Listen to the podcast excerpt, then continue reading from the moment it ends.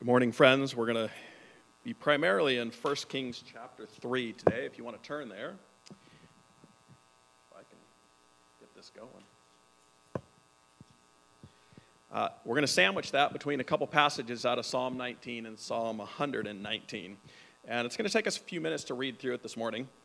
Uh, and before you start to think, why such a long read?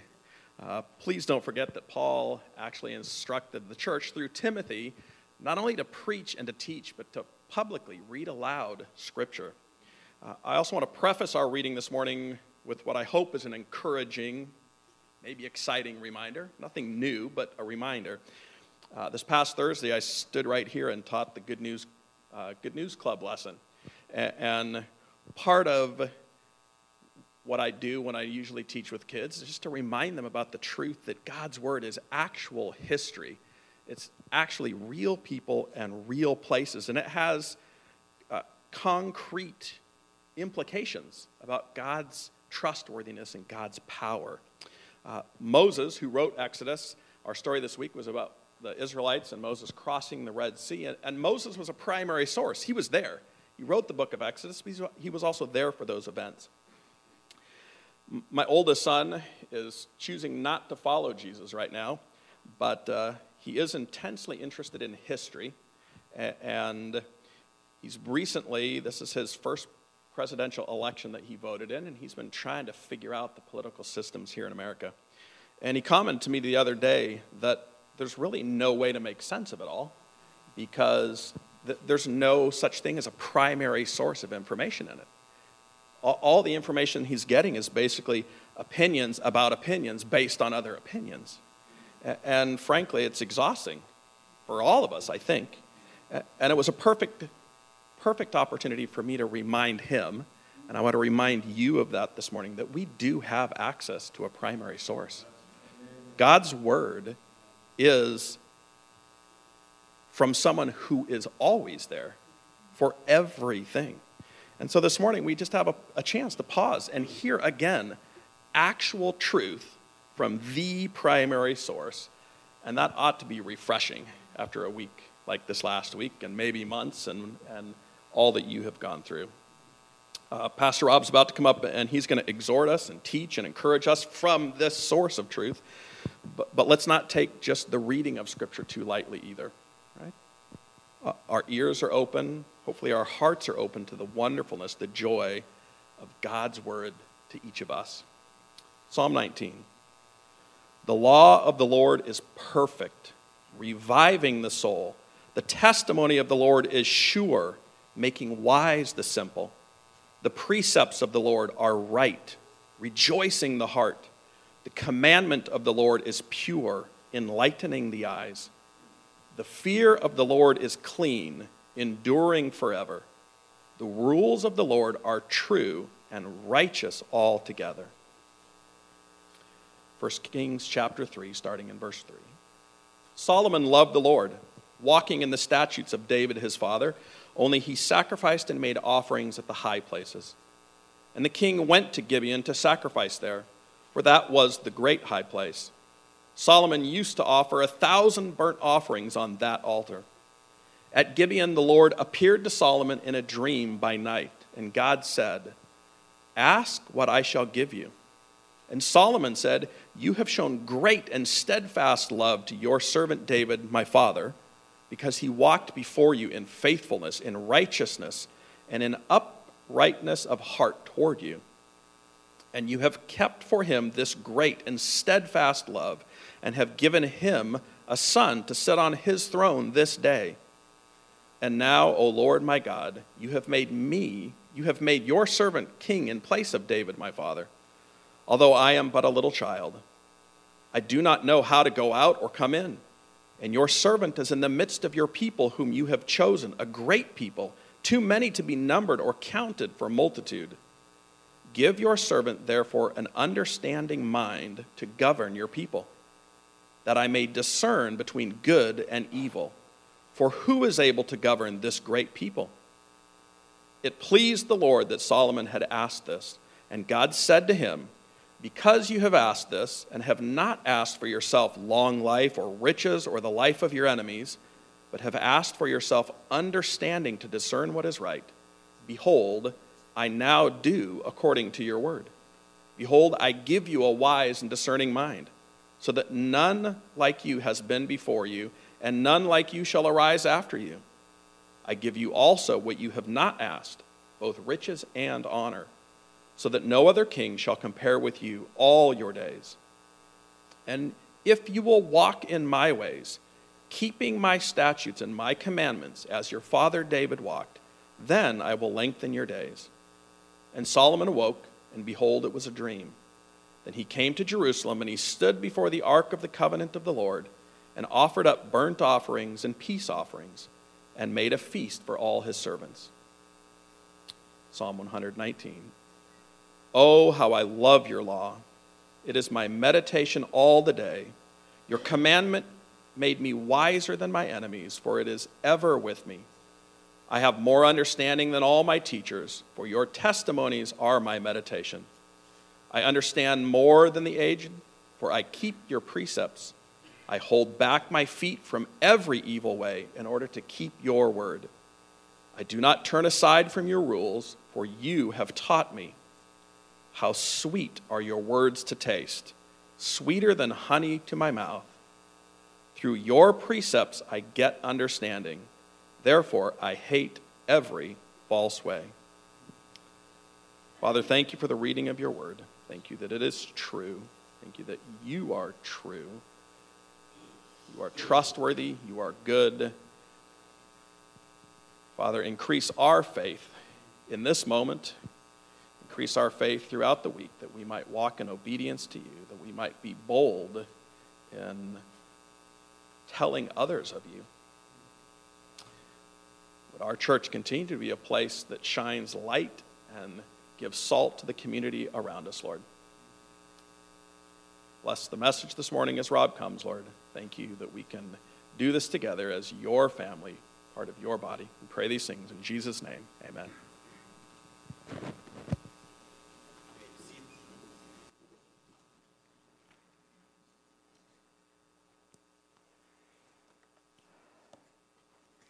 Well, good morning. I, I uh, hope that you appreciated and enjoyed that scripture reading Jim just gave to us as much as I did. The, uh, I think we could probably uh, go home with a full bounty of blessing just from that one scripture reading and from the truths that Jim shared with us. We are going to the primary source this morning, really to the only true, accurate source that we can go to for understanding life and knowing how to really love life and how to kill despair.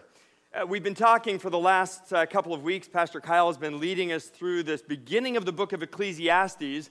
And I wonder how many of you would say, um, Yeah, I'm down. I want to live the Ecclesiastes life. Uh, here's what Solomon said about it in Ecclesiastes 1 2. He said, Vanity of vanities or worthlessness of worthlessness, all is vanity. Everything is worthless. And then again in, in the second chapter, in verse 17, he says, I hated life. Get that? I hated life because what is done under the sun was grievous to me, for all is vanity and striving after the wind. And again, I hated all my toil, everything that I did, all my work. I hated my work in which I toil under the sun. And again, in the place of justice, even there was wickedness. Are, are you with me? Are we in 2020? Okay. Uh, in the place of justice, even there was wickedness. And in the place of righteousness, even there was wickedness. And again, Solomon looks in chapter 4 and says, I saw all the oppressions that are done under the sun, and behold, the tears of the oppressed, and they had no one to comfort them. On the side of their oppressors, there was power, and there was no one to comfort them. And I thought the dead, who are already dead, more fortunate than the living, who are still alive. You down for the Ecclesiastes life? Sounds great, right? But listen, listen again. Let me ask how you'd like to live this life. How would you like to never have another financial worry? You're supplied with a lifetime, and there's no chance that you're ever going to run out. You could buy a yacht, you could buy your own personal jet, you could buy an island in Greece and live on it in a mansion. Uh, you have the job of your dreams. You love what you do. And, and not only do you love what you do, but you're really good at it. In fact, you're essentially making history through the job that you have. And, and here's another part of this life uh, you can have your favorite food every single day. You never have to eat broccoli again. Uh, you have the very best entertainment at the, in the world at your fingertips. You want to be fanned with palm branches? That's good for you. You want to have the best musicians in the world come and sing you to sleep? You can have it. And in the middle of all this opulence, in the middle of this really satisfaction of every personal drive, get this, you remain clear headed and cogent. You never lose your head in the middle of everything that would normally cause people just to kind of go crazy with all the excess of pleasure. So you really have the best of both worlds. You have complete consciousness of what's happening and complete ability to experience to the very depths of it every pleasure that you could ever imagine. Now, how would you like to live that life? Uh, who wouldn't want to live the life of the, the richest, most powerful man or woman in the world? But the two expressions of life are the same. The first and all the oppressions and all the vanity and all the worthlessness is the same life as the man who experienced all of the pleasures of life to the very fullest, who experienced things that you and I can frankly only imagine when we think about really rich or really wealthy or really powerful people. These two are the same experience. The life of utter worthlessness on the one hand, the life of utter pleasure, Solomon lived them both. But think about this the love of life and everything in it actually led Solomon, get this, the love of life and everything in it actually led Solomon to despair, not to happiness. Well, it sure looks like it should lead to happiness. I mean, he literally had anything he wanted and he had no concern for the future. His life was as secure as possibly could be. He just didn't have to think, what are we going to do when the dishwasher goes out? Uh, he, just, he didn't have to say, how are we to, how are we going to handle the next financial crisis? He had everything, and it led him to despair. So I really want to ask us, why is that? This morning. I want us to kind of dive in and figure out what took place when a person who had everything came up and said, It is worth nothing to me. In fact, in his own words, I hate life. I, I hate life. To help us understand why, uh, to help us really understand how to love life without landing in despair, I want to take us on a foray into the world of wisdom this morning. The world that Solomon was really the very best person who is most qualified to describe. And it's the world that he shows us through the book of Ecclesiastes. So, our goal this morning, through all that we'll talk about, is really to answer one simple question. Here it is. I'm giving it to you right at the start. If Solomon really was the wisest man in the world, and outside of Jesus, he was, where did he go wrong? As we address this question, we'll discover how to kill our own despair because the answer for Solomon is the same answer that we must have for our own lives. So let's get started by working on an understanding of wisdom as Solomon knew it. What is wisdom? The essence of wisdom is found right there in that passage that Jim just read for us in 1 Kings chapter 3. And, and you'll notice there in 1 Kings chapter 3, if you have it open, that Solomon uses a very fascinating description for what he asked for God. We always say Solomon asked for wisdom, but did you notice what Solomon actually asked for? It was wisdom. by definition. But in asking for it, he did not ask using the word wisdom. He asked for something that underlies the idea of wisdom, that gives us an understanding of what it really is to be a wise person. So in verse 9 of chapter 3, Solomon asks God this one thing Give your servant, therefore, an understanding mind to govern your people. Here it is, that I may discern between good and evil for who is able to govern this your great people. So God's given Solomon a blank check. He says, Ask, get this, ask whatever you want. Ask me for anything, God says. Solomon thinks about it and replies, He says, What I really need, what I really need, God, is an understanding mind, the ability to know good and evil. That's what he asked for. It's true that that is wisdom, but he didn't ask for it by the term wisdom. He asked for something that is really very, very difficult. Practicing justice, exercising true righteousness and governing people, understanding people's hearts, that's a work of God. And Solomon knew he didn't have it apart from God he requested that he be gifted with the ability to know good and evil so that he could be a good ruler, so that there'd be no miscarriage of justice. And interestingly, this is probably ringing bells for a number of you because this is the very essence of what took place in the garden long, long before. In the middle of the garden was one tree that Adam and Eve were not to eat from, and it was called the tree of the knowledge of good and evil. That's exactly right. It was the tree of the knowledge of good and evil. And so, in one sense, we're being cast back.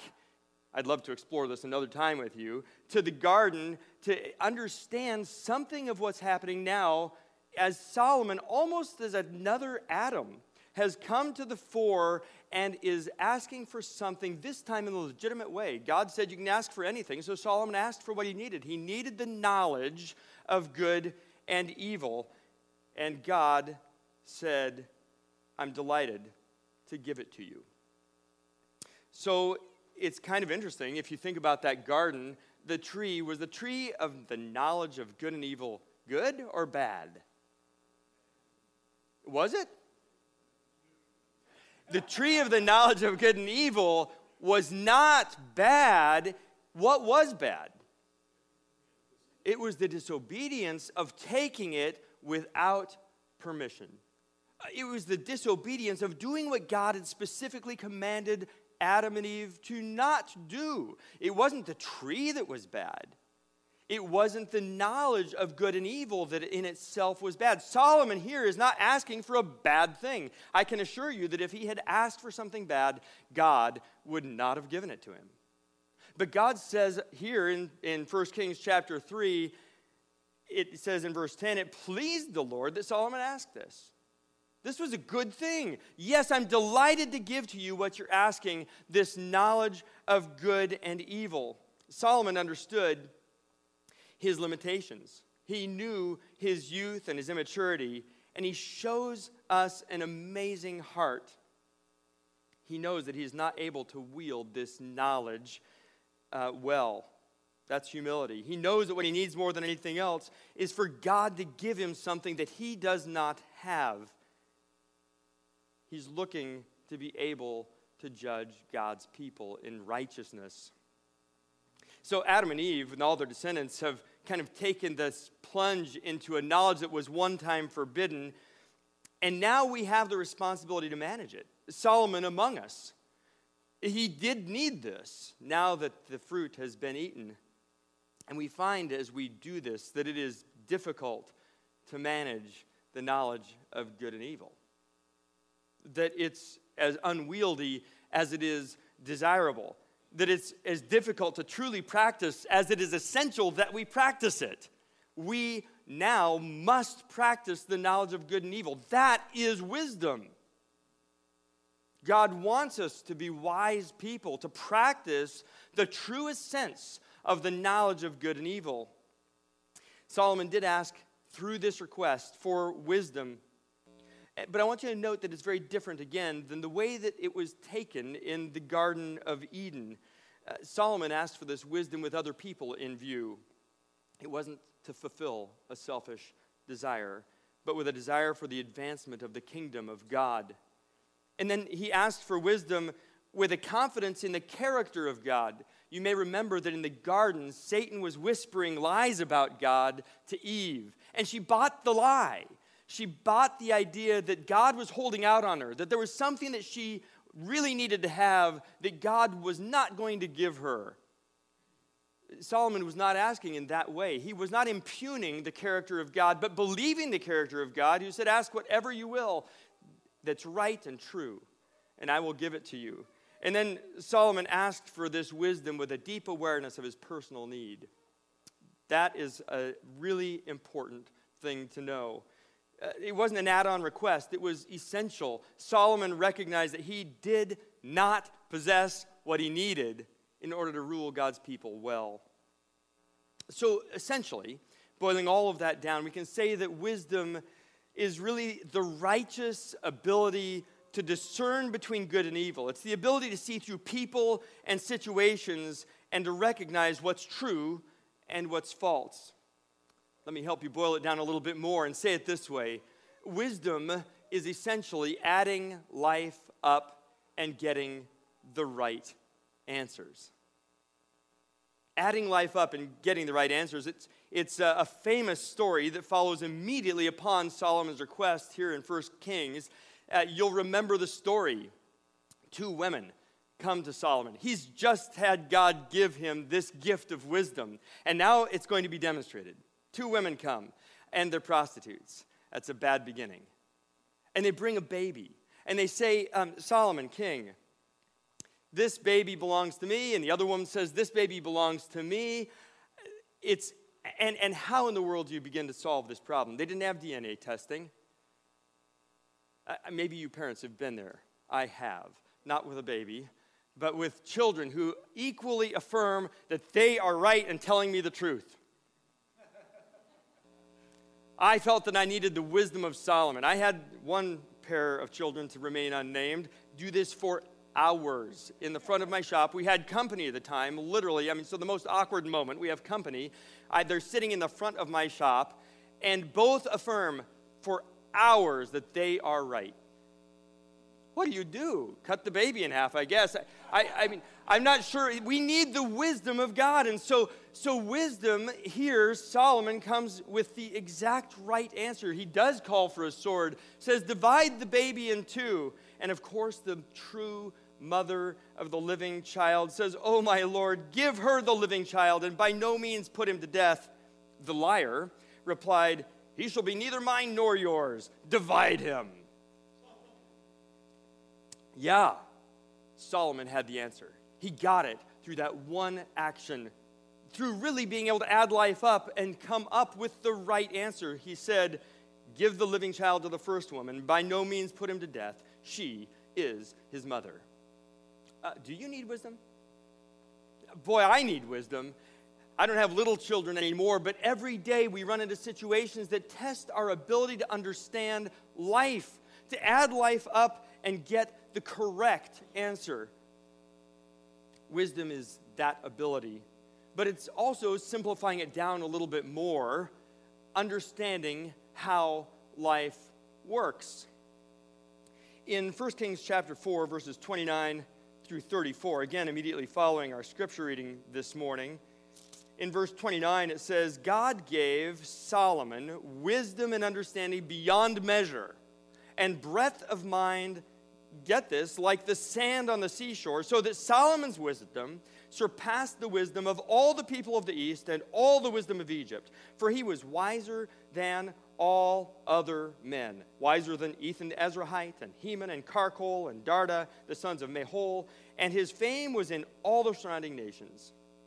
He also spoke 3,000 proverbs, and his songs were 1,005. He spoke of listen, he spoke of trees, from the cedar that is in Lebanon to the hyssop that grows out of the wall. He spoke also of beasts and of birds and of reptiles and of fish. And people of all nations came to hear the wisdom of Solomon, and from all the kings of the earth who had heard of his wisdom. Solomon understood how life worked. He talked in proverbs, he sang songs, he understood about trees and beasts and birds and reptiles and fish. If you want an interesting example, you have to go no further than just back to Proverbs. Proverbs chapter 6, verses 6 through 8. This is one example of Solomon doing this very kind of thing, understanding how life works. He says, Go to the ant, O sluggard, consider her ways and be wise. Without having any chief, officer, or ruler, she prepares her bread in summer and gathers her food in harvest. Solomon took a look at the ant. He understood how ants work. He understood this portion of the natural creation of God, and he used it as an ability to spring from the understanding of the visible world to how the visible world is used by God to teach us about invisible things. So, if you need a lesson on diligence, Solomon says, look no further than the ant. That's wisdom in play. Do you have the ability to look at what is taking on, uh, taking place in life around you and understanding more than that, oh man, the are in the sugar again? Solomon did. He was able to take a look at the ant and see the astonishing demonstration of the character of God who made the ant. And that's what he did with all kinds of things here songs of trees and beasts and birds and reptiles and fish.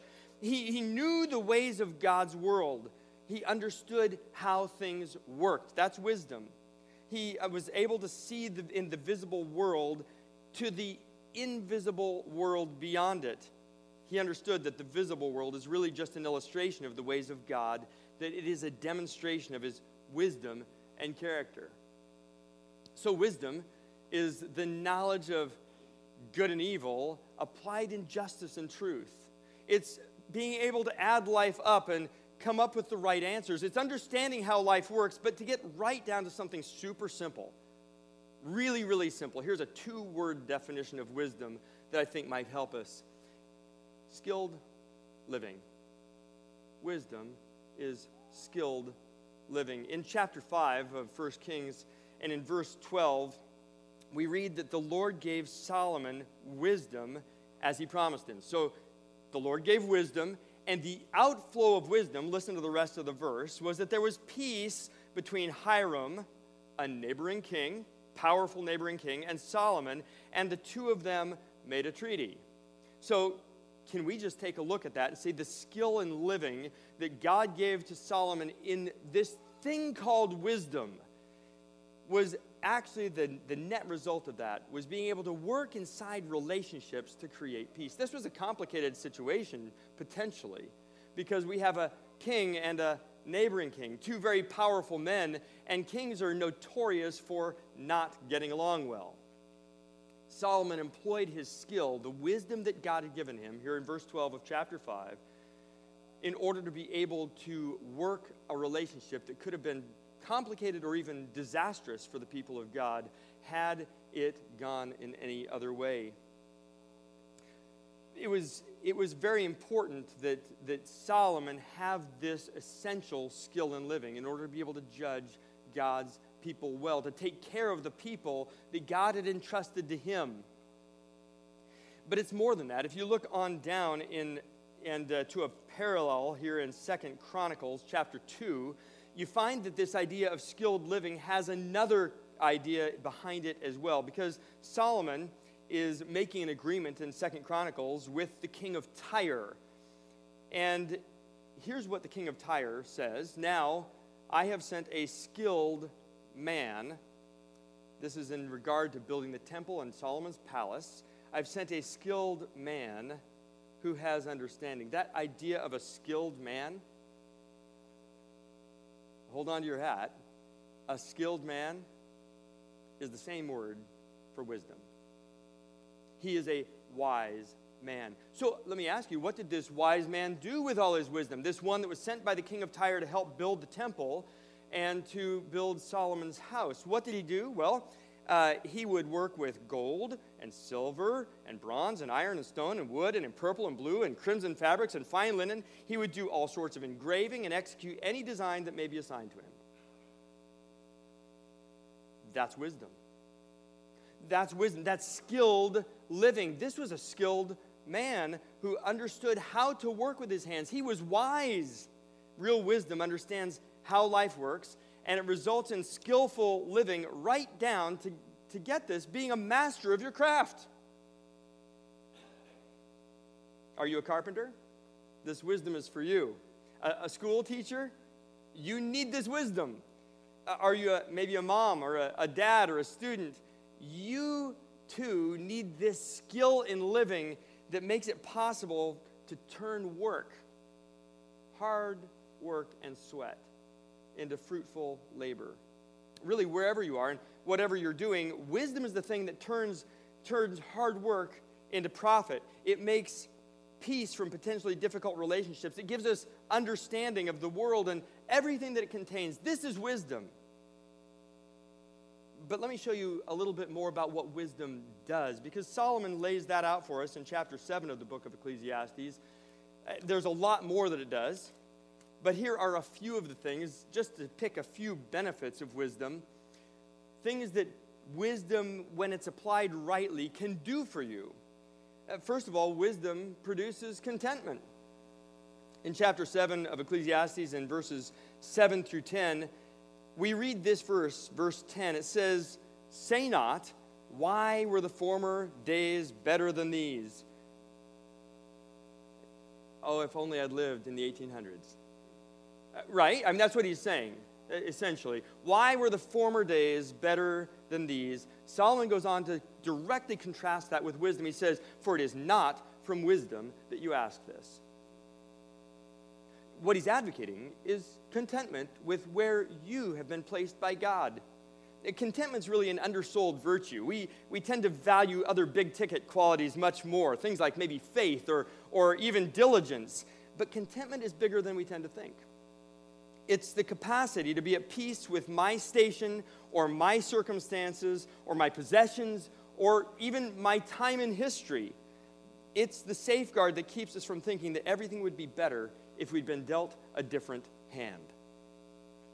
It's not from wisdom to ask that. Wisdom has this beautiful benefit for us.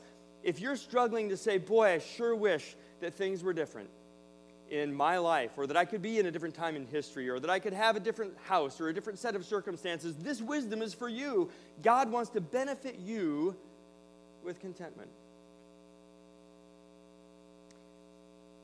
This wisdom of contentment is, is like a warm coat on a blasting wintry day of life. This wisdom of contentment knows that there is, in fact, evil in every generation, but that the place God has for you and for me is the right place. And it gives us the capacity to accept it. Contentment enables us to operate by faith and to believe that if God had a better place for us to serve in His kingdom, He would give it to us. That's what contentment does on the outside. But on the inside, it's like a fleecy, warm blanket. It wraps us up in peace and comfort. Maybe those are some things you want or need. Well, that's what comes from wisdom. That's when wisdom is truly applied. It gives us the capacity to look at our station, at our place, at our possessions, and say, Oh, this is from the hand of God, and I receive it with joy. Contentment is a benefit of wisdom. Uh, but wisdom does more than that. It preserves life, Solomon says in chapter 7 of Ecclesiastes and verses 11 through 13. Verse 12 says this The protection of wisdom is like the protection of money. And the advantage of knowledge is that wisdom preserves the life of him who has it. Has it.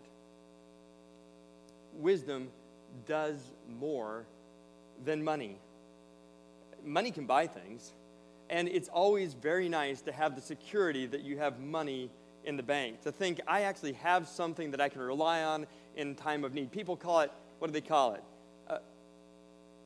A savings account, yes, that's one. A rainy day fund, yes, right. So I have some money set aside over here, and Solomon says there is a protection in money.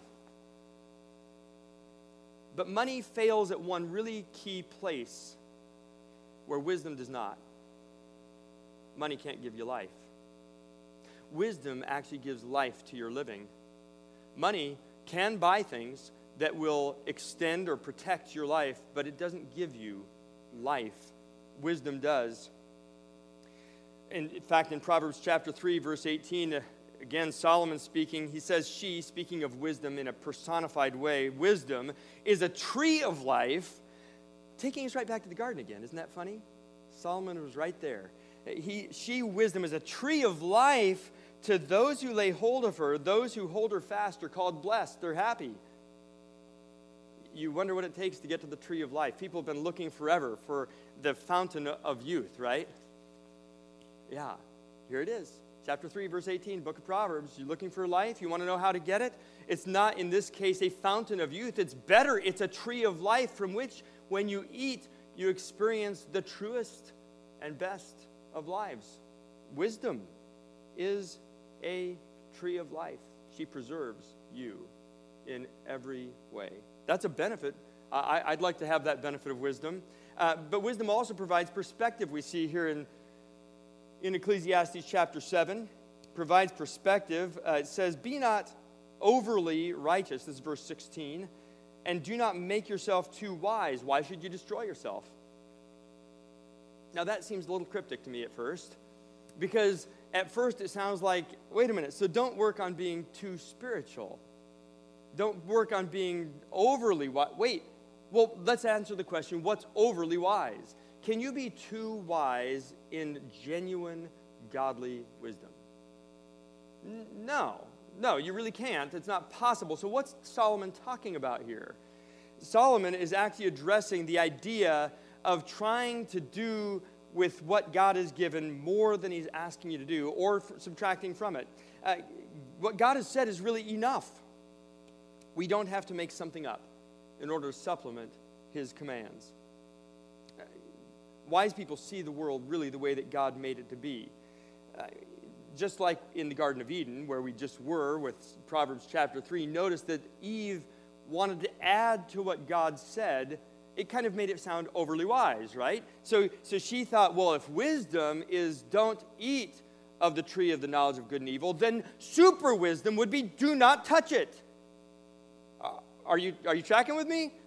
That's what we like to do. We like to do that. We want to say, well, we're going to make this, if God said this, we're going to go over here and make it crazy, crazy good. Only it doesn't make it good, it makes it a lie. Wisdom gives us the capacity to see perspective. Do not be overly wise. Don't make more of what God said than what God said. He said, enough. Wisdom adds perspective, but it also gives strength. In chapter 7 of Ecclesiastes, verse 19, Solomon says, Wisdom gives strength to the wise man more than 10 rulers who are in a city. Okay, you got the picture. One wise man, 10 rulers in a city. Now, we're not told what station this wise man has in life. He could be a very poor man, he could be a very wealthy man. We don't know. We don't know. One wise man, and we have 10 that we do know their station 10 rulers of a city. Solomon says the wisdom of one wise man is better than 10 rulers in a city. Could I remind you of a story that you might remember of the wise woman of Abel Beth Maacah? Oh, I know that rings bells, doesn't it? Oh, sorry, it didn't. Okay, well, let me remind you the storyline behind it. This is the wise woman of Abel Beth Maacah. David is king. So Solomon's dad, David is king. And um, a rebel by the name of Sheba was prepared to make a revolt. He was trying to revolt against King David. So Joab, David's commander, went out to attack and take down this rebel. The rebel holed himself up in the city of Abel Beth Maacah. Now we got a problem. Joab is outside the gates with David's mighty army. And was David's army mighty? Oh, yeah. And was Joab a fierce and ruthless commander? yeah, yeah. So now Joab stands outside the city walls of Abel Beth Maacah and is prepared to just take the city down to get one man, Sheba. But a wise woman looked out and spoke to him. And this is what she said to, to Joab. They used to say in former times, Let them ask counsel at Abel. And so they settled a matter. I am one of those who are peaceable and faithful in Israel. Again, she's fairly brave here, speaking to Joab. You seek to destroy a city that is a mother in Israel. Why will you swallow up the heritage of the Lord? That's a pretty convincing argument. And interestingly, Joab listened. He said, Well, really, ma'am, I'm just looking for one person. I'm looking for Sheba. So, sorry, they beheaded Sheba, tossed his head out over the wall, and Joab was satisfied, and the city was saved. Now, let me ask you had there been 10 very powerful rulers in the city, would they have withstood Joab's army? No. Sorry, 10's not enough. Was the city wall enough? Nope. Joab would have razed it if he had to. Uh, trust me, look back at Joab's history, he would have. He would have razed that city to the ground if he had to get that man. He would have done it. But it was one woman, one woman, who had wisdom, whose wisdom was strength. Strength for a whole city. Is it worth having wisdom? Well, there's some, those are just four. Those are, there's many, many more. Those are four that Solomon lists, four benefits of wisdom that we see just in Ecclesiastes chapter 7. So that's enough. If we stopped right there to say wisdom is a great thing, God gives wisdom to those who ask. We're told that, by the way, as a reiteration of that to us. You know, God told Solomon, ask for anything you like. Solomon says, I need the ability to discern between good and evil. I need wisdom. God says that to us in James. He says, if anyone lacks wisdom, well, I'm in line, and, and I want the benefits too. So if anyone lacks wisdom, let him ask of God. He gives to all people liberally, generously, without reproof, if you come asking in faith. That's a paraphrase, but that's James chapter 1. James chapter 1, God says to you and me, He gives us that same blank check in a sense as regarding wisdom and says, Come, ask for it, and I will give it to you. Just ask in faith, believing, and I will give it to you. Well, honestly, we could probably stop right there and have more than enough to just think about. But that's not really the purpose that I brought you here this morning, because I actually this morning want to take us to that question that we started with and answer so, how is it?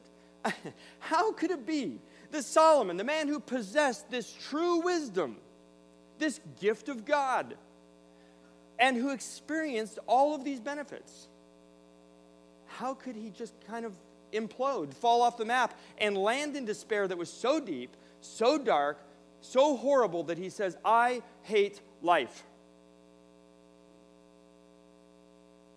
wisdom is powerful. It's beautiful. It's rich. It gives understanding. It gives a capacity that you'd never have any other way. And it protects and it gives contentment and it gives. Where in the world did Solomon go wrong?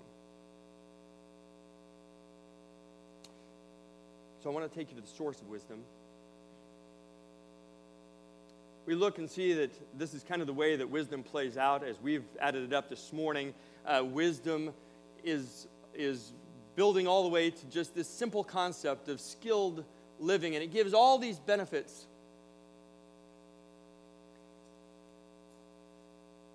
But Solomon went wrong. But he didn't go wrong because he lost the wisdom. That's what Ecclesiastes chapter 2 verse 9 tells us. Solomon retained his wisdom. So in all these life experiments that are going on as Solomon is is testing everything from wine to women, and everything in between in the book of Ecclesiastes, as he's testing all pleasures, he never lost his head. That's what Ecclesiastes 2 9 says. He never lost his head, he retained his wisdom. So, what did happen? How did it go badly for Solomon? And here's what happened his wisdom remained, but it remained in isolation, it remained utterly alone. It was separated from its source. It was disassociated from God. Solomon understood how the world worked. He never stopped understanding. It was really his understanding of things like human nature, of the natural world, of the principles of art and architecture, of the essence of good government. that made his life a success like no one had ever experienced before. But it was his failure to walk in the light of that wisdom that ravaged his life with dissatisfaction. So, success on this hand, dissatisfaction on this hand, ultimately leading to a total emptiness and utter despair and vanity. And it drove him to the edge of insanity. How did he get so off track?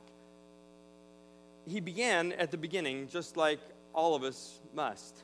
He began in the fear of God. That's why he came and asked God. When God then appeared to him, he asked God for what was true and right and good. But he got off before the conclusion of the matter. By the time we get to the end of Ecclesiastes in a year or two, I don't know when it'll be, but uh, uh, you'll hear that in the last chapter of the book of Ecclesiastes. Hear the conclusion of the whole matter fear God and keep his commandments. Listen, the fear of the Lord is the only environment where wisdom really thrives and where all of its benefits are understood and appreciated. It's really the only place. Think about it maybe a little bit, perhaps a, a, uh, a crude illustration like a whale. A whale is an amazing and graceful animal in one environment the sea. They're powerful, they're big, they're uh, graceful, sort of, and they're sleek. Uh, and there, you know, there's, um, there's actually a story that some of you, a history story from 1820, that some of you may remember, a sailing ship, a whaling ship from, from uh, Nantucket, Massachusetts, headed out to sea. It got out to about the middle of the Pacific Ocean, the very farthest that you can possibly get from land and a giant sperm whale uh, that they were trying to, they were hunting, uh, turned on them and hunted them. It rammed the ship. Think of this. Now, it was a whaling ship in the 1820s, so a lot different than a ship today, but it rammed the ship so hard, repeatedly, that it sunk it. Whale is a powerful thing in its own element, isn't it? Yeah, I, I'm not looking to meet that particular sperm whale. Yeah, it's a powerful thing. But now put that whale on the beach. Its skin baking in the sun, floundering, utterly unable to help itself. It's the same whale. It's the same creature. It's still got as much power in its muscles, but it's in the wrong environment. Understand that Solomon continued to have wisdom, but he separated it from the environment within which wisdom really thrives.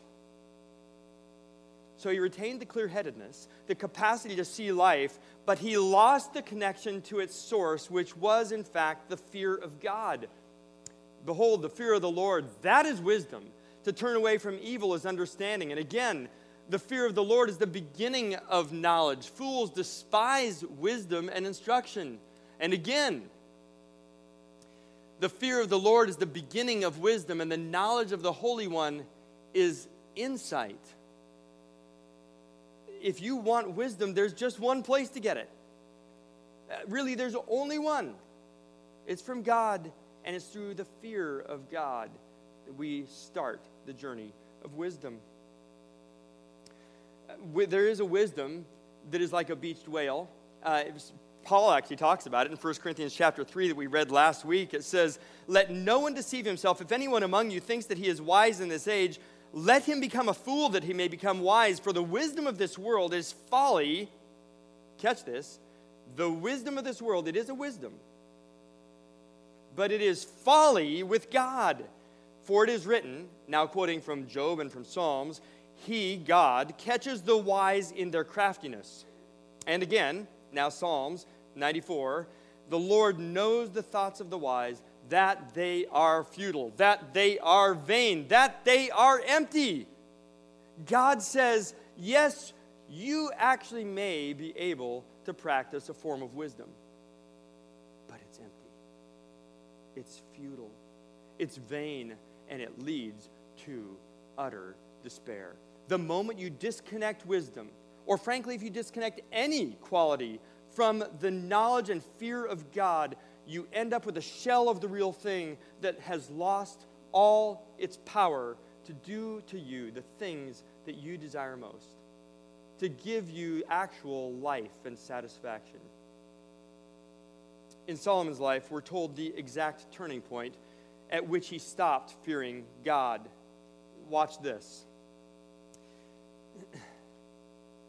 I think.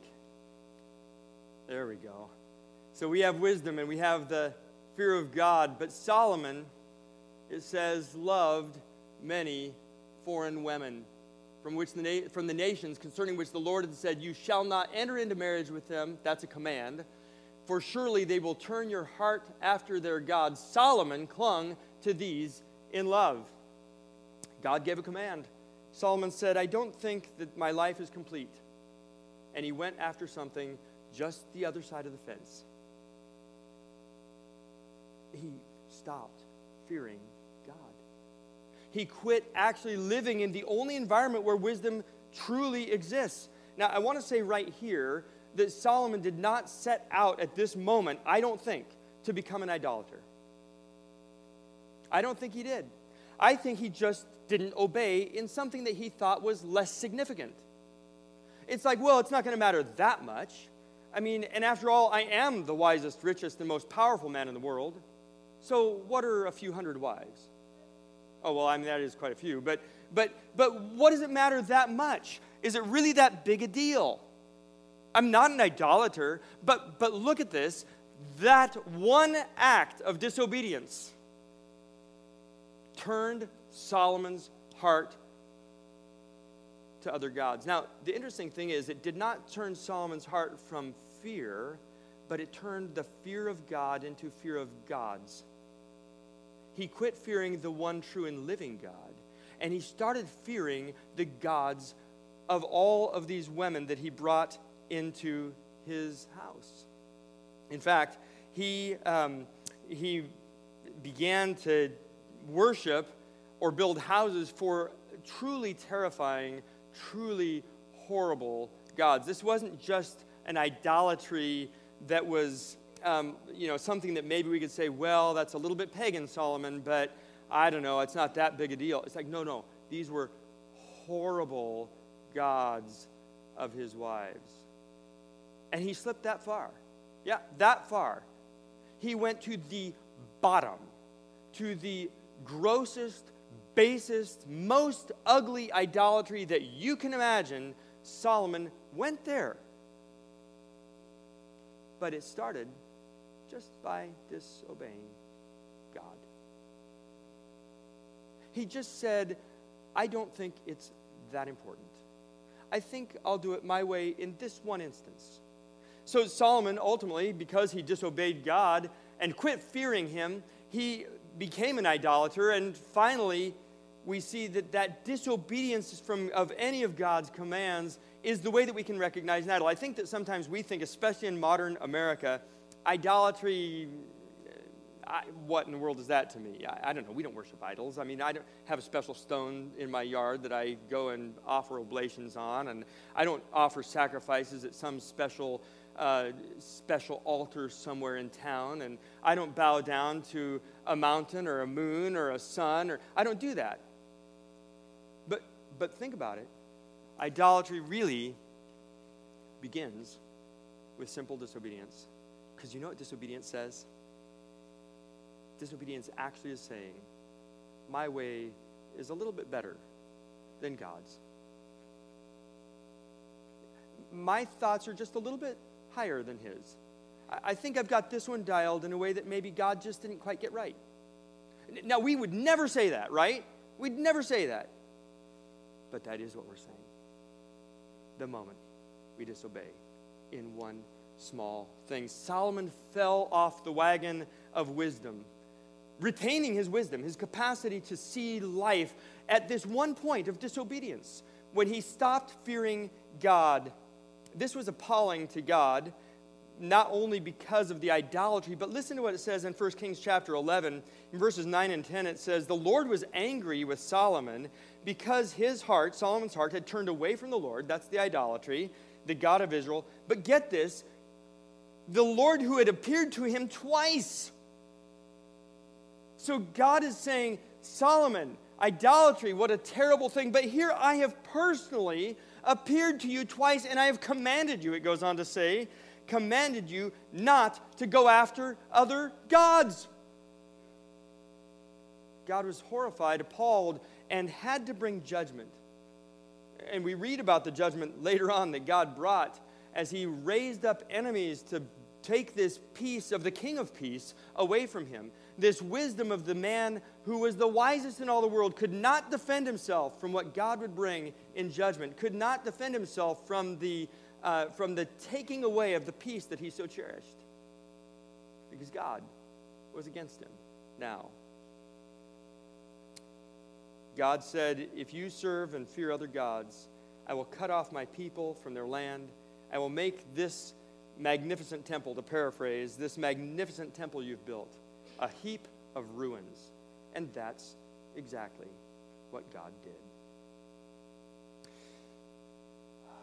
The thing that plunged Solomon into despair was his disobedience to God's commands, flowing from his failure to fear God. I want to show it to you this way really the essence of wisdom is what we've been talking about. That's how you define wisdom. We began with the knowledge of, of good and evil and ended with skilled living. Uh, and then the benefits of wisdom. We only listed a few, but there's all this essence and all these benefits, but they flow from the source of the fear of God and obedience to Him that flows from that fear. What Solomon did essentially was cut off the source. It, it was pretty simple, it wasn't complicated. He just chopped it off at the source. He kept the essence, he kept the benefits to some extent, and he landed in utter vanity and despair. Everything was empty, everything was worthless. It was total despair just because he cut off the source of that wisdom. He still had wisdom, he still enjoyed some of its benefits, but at a terrible price. It was as if the sword in Solomon's hand cut his own flesh, and he was found writhing in agony and despair. He disassociated wisdom from the God of wisdom and found that he was not strong enough to bear the weight of it. Because the more you know, the more you actually see how utterly vain everything is if it's not connected to God. It was a very logical sequence for Solomon. Let me show you another way to look at it. Solomon was disconnected from the source of wisdom because he believed the lie that there was something that was bigger and better than God. He, he disobeyed God because he thought that there was something just outside the fence that would actually meet his needs. Uh, pastor and author Tim Chester uses this kind of terminology, this bigger and better idea, to describe our struggle with sinful habits. Oh, now we're talking about where we live every day, right? Uh, our struggle with sinful habits, we struggle in these areas because in our minds, we actually believe that there's something bigger and better than God. It's called my desires. That's not wisdom. Solomon fell in that area. He believed that there was something bigger and better than God. He believed that fulfilling his lusts his desires would satisfy him. He believed that God was holding out on him. So think of it in the middle of the most luxurious of luxurious lives, Solomon believed that he wanted something else. And just like Adam, he failed the test. Adam, Eve, they had everything that they needed. They had all that the garden of perfection could possibly offer. Solomon with everything that one could dream of. Yes, these two failed. And that drives us to the Lord Jesus, the only one who could be a true second Adam. Solomon stopped fearing God. He stopped recognizing God as the center of the universe and started thinking that his desires were actually more important. But he did something else. Solomon disobeyed God to get what he thought was bigger and better. So first he thought there's something bigger and better, then he disobeyed God to get it. It was really at that point that he became completely disassociated from the God of wisdom. He took from, as it were, the tree. He would fulfill his desires by taking what God had denied. And that led to idolatry, the fear of other gods. I want you to see that once the fear of God was removed, Solomon was naturally prey to fearing other gods. This was not an irrational leap. It, it, it's like, how could Solomon possibly end up at such a debased, debauched level of life? It wasn't illogical. It just started with something small. It was, it was once the fear of God was out, once he disobeyed God and said, I'm not sure I really think that God can meet my needs, I'm not sure I really care that much about what God thinks, it was not an irrational leap to go to something else. We all fear something. He has feared another kind of God, a really wicked, horrible, terrible, and terrifying God. And this is still the logical next step as soon as we disobey God. We disobey Him in something small, we land in something great because we aren't strong enough to bear the weight. Only God is. And once we disassociate wisdom from the source of wisdom, this is how we end. I want to show you one thing from Psalm 19 that Jim mentioned this morning. In Psalm 19, we see that the fear of the Lord uh, or actually it was before Psalm 19 and other those other three places, we see that the fear of the Lord is the beginning of wisdom. But Psalm 19 points out to us that the fear of the Lord is the love of God's law. So now we're taking it and saying, because to me, here's the thing, guys. M- my mind says the fear of the Lord feels like a very abstract concept. Maybe you aren't there, but that's the way it feels to me. It's like, well, fearing God, exactly what is that? How does that work? How do I even get there? What, what does that mean in my life? Well, listen to Psalm 19. Is what it says. It lists these amazing six ideas about the law of God. The law is perfect, the testimony is sure, the precepts are right, the commandment is pure, the rules are true. These are all things about the law of God, but it lists one that doesn't fit. It says the fear of God is clean, enduring forever. Now, wait a minute. He's listed five things that are descriptions of the law and one that is not in order. It's, it's the fear of God that uh, it's not parallel, but it is. It is. For this fear of God is the belief that He is who He says He is and that He will both reward and punish. It's inextricably tied to keeping the commands of God. The fear of God is clean, it's an intrinsic purity of fearing Him that works its way out in doing what He says. I fear him, therefore I obey him.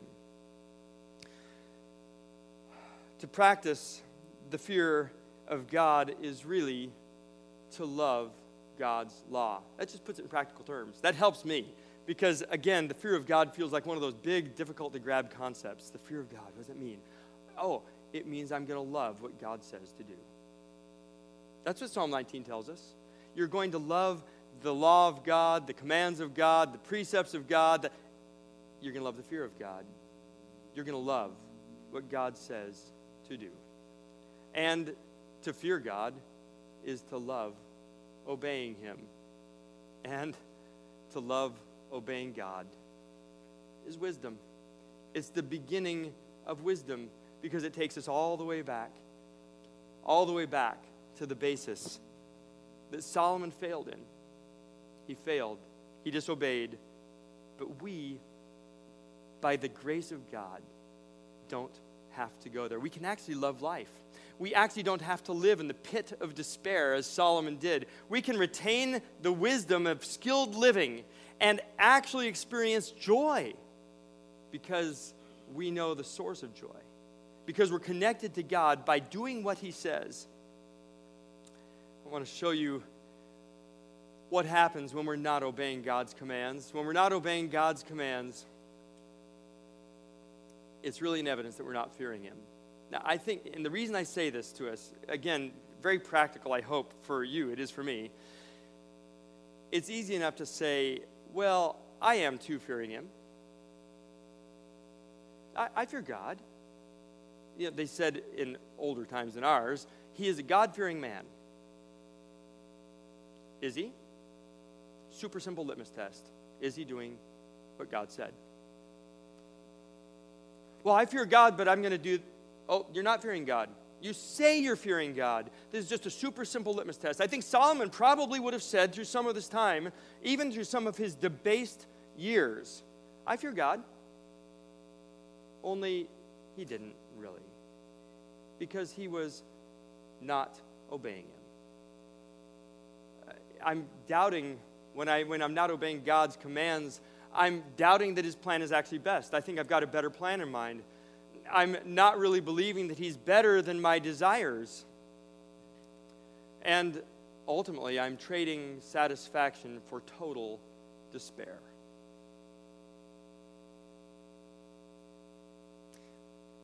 I want to leave us just with a few questions today as we wrap it up this morning.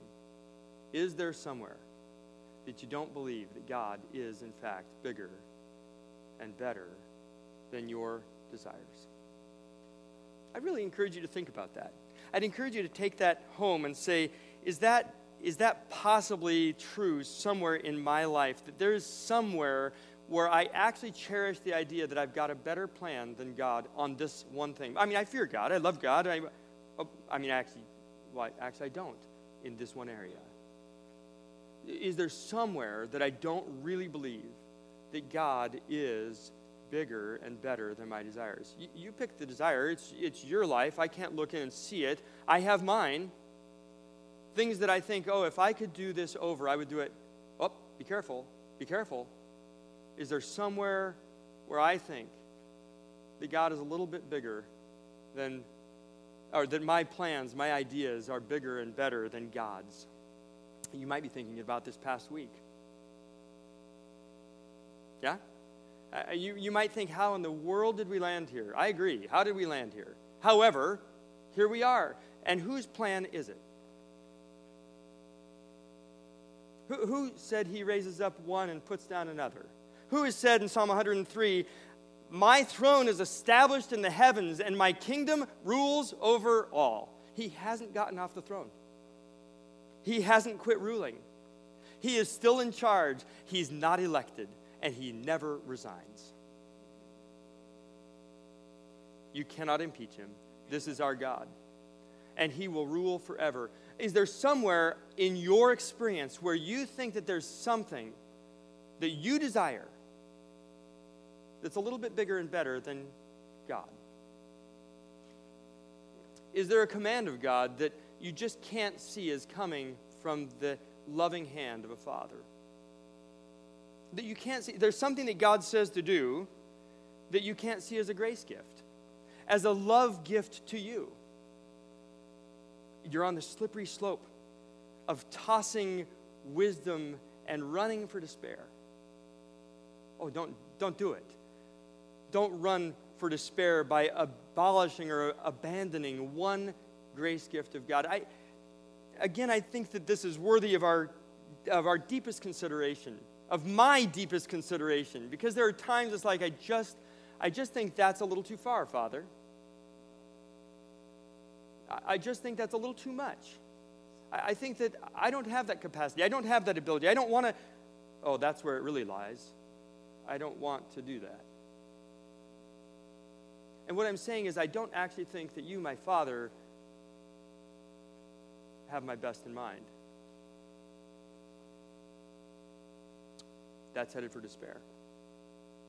You're on the road. Quick, get off the road and take it. Obey it. Obey Him. Fear Him. And finally, do you mind clicking that? Sorry. There we go. Is there any place where you're trying to live the God life without God. If you want to know true despair, that's the place to find it. it. Try to live the God life without God. That's ultimately what Solomon did. Disassociating wisdom from its source, he tried to live a life that was wise.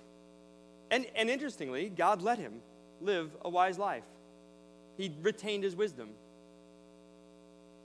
But he lost everything that came through the connection to the source. And he landed in the darkness that we call Ecclesiastes, in the utter despair, in the blankness and emptiness and worthlessness of life. I don't know about you. I'm always thinking, what will really be significant? What can I do that would matter today? What will really make my life valuable? In fact, frankly, that's an idol that I have to take down. on a regular basis. I need to be continually dealing with that idol. What will make me significant? Wait, that's not the idea. It's that they glorify the Father in heaven, right? But, but, but if you want to know what truly will add up to a life that is valuable in the sight of God, then you have to live the God life with God. You can't separate that life from Him. So I just appeal to you this morning. And I appeal to myself as well as I have gone through. Um, I'll be honest, I've really wrestled for many hours through this process of, of uh, thinking through this. And I know that I'm leaving unanswered questions this morning. Uh, I would like to address them. Uh, there's not time. I'm three minutes over right now. But uh, there's not time to address those things this morning. I'd like to do that at some point in time. But I, I, so I understand there are more questions that need to be answered about this and what really was taking place in the life of Solomon. But bottom line for this morning, can I just leave you with this one thing? Solomon fell away from God because of what? Maybe you've already got it now. This is almost like a Bible study sec, uh, section here, uh, but I really would love to hear why did Solomon fall away from God? He disobeyed right. Can we just hold on to that one thing this morning? Can we just hold on to that one thing this morning and say, look, Solomon fell away from God. He walked away in the middle of the most opulence that you can possibly imagine, in the middle of a wisdom that I'll never have. He walked away from God because of one super simple little thing he just disobeyed. So I'm asking that you think about that in your life today.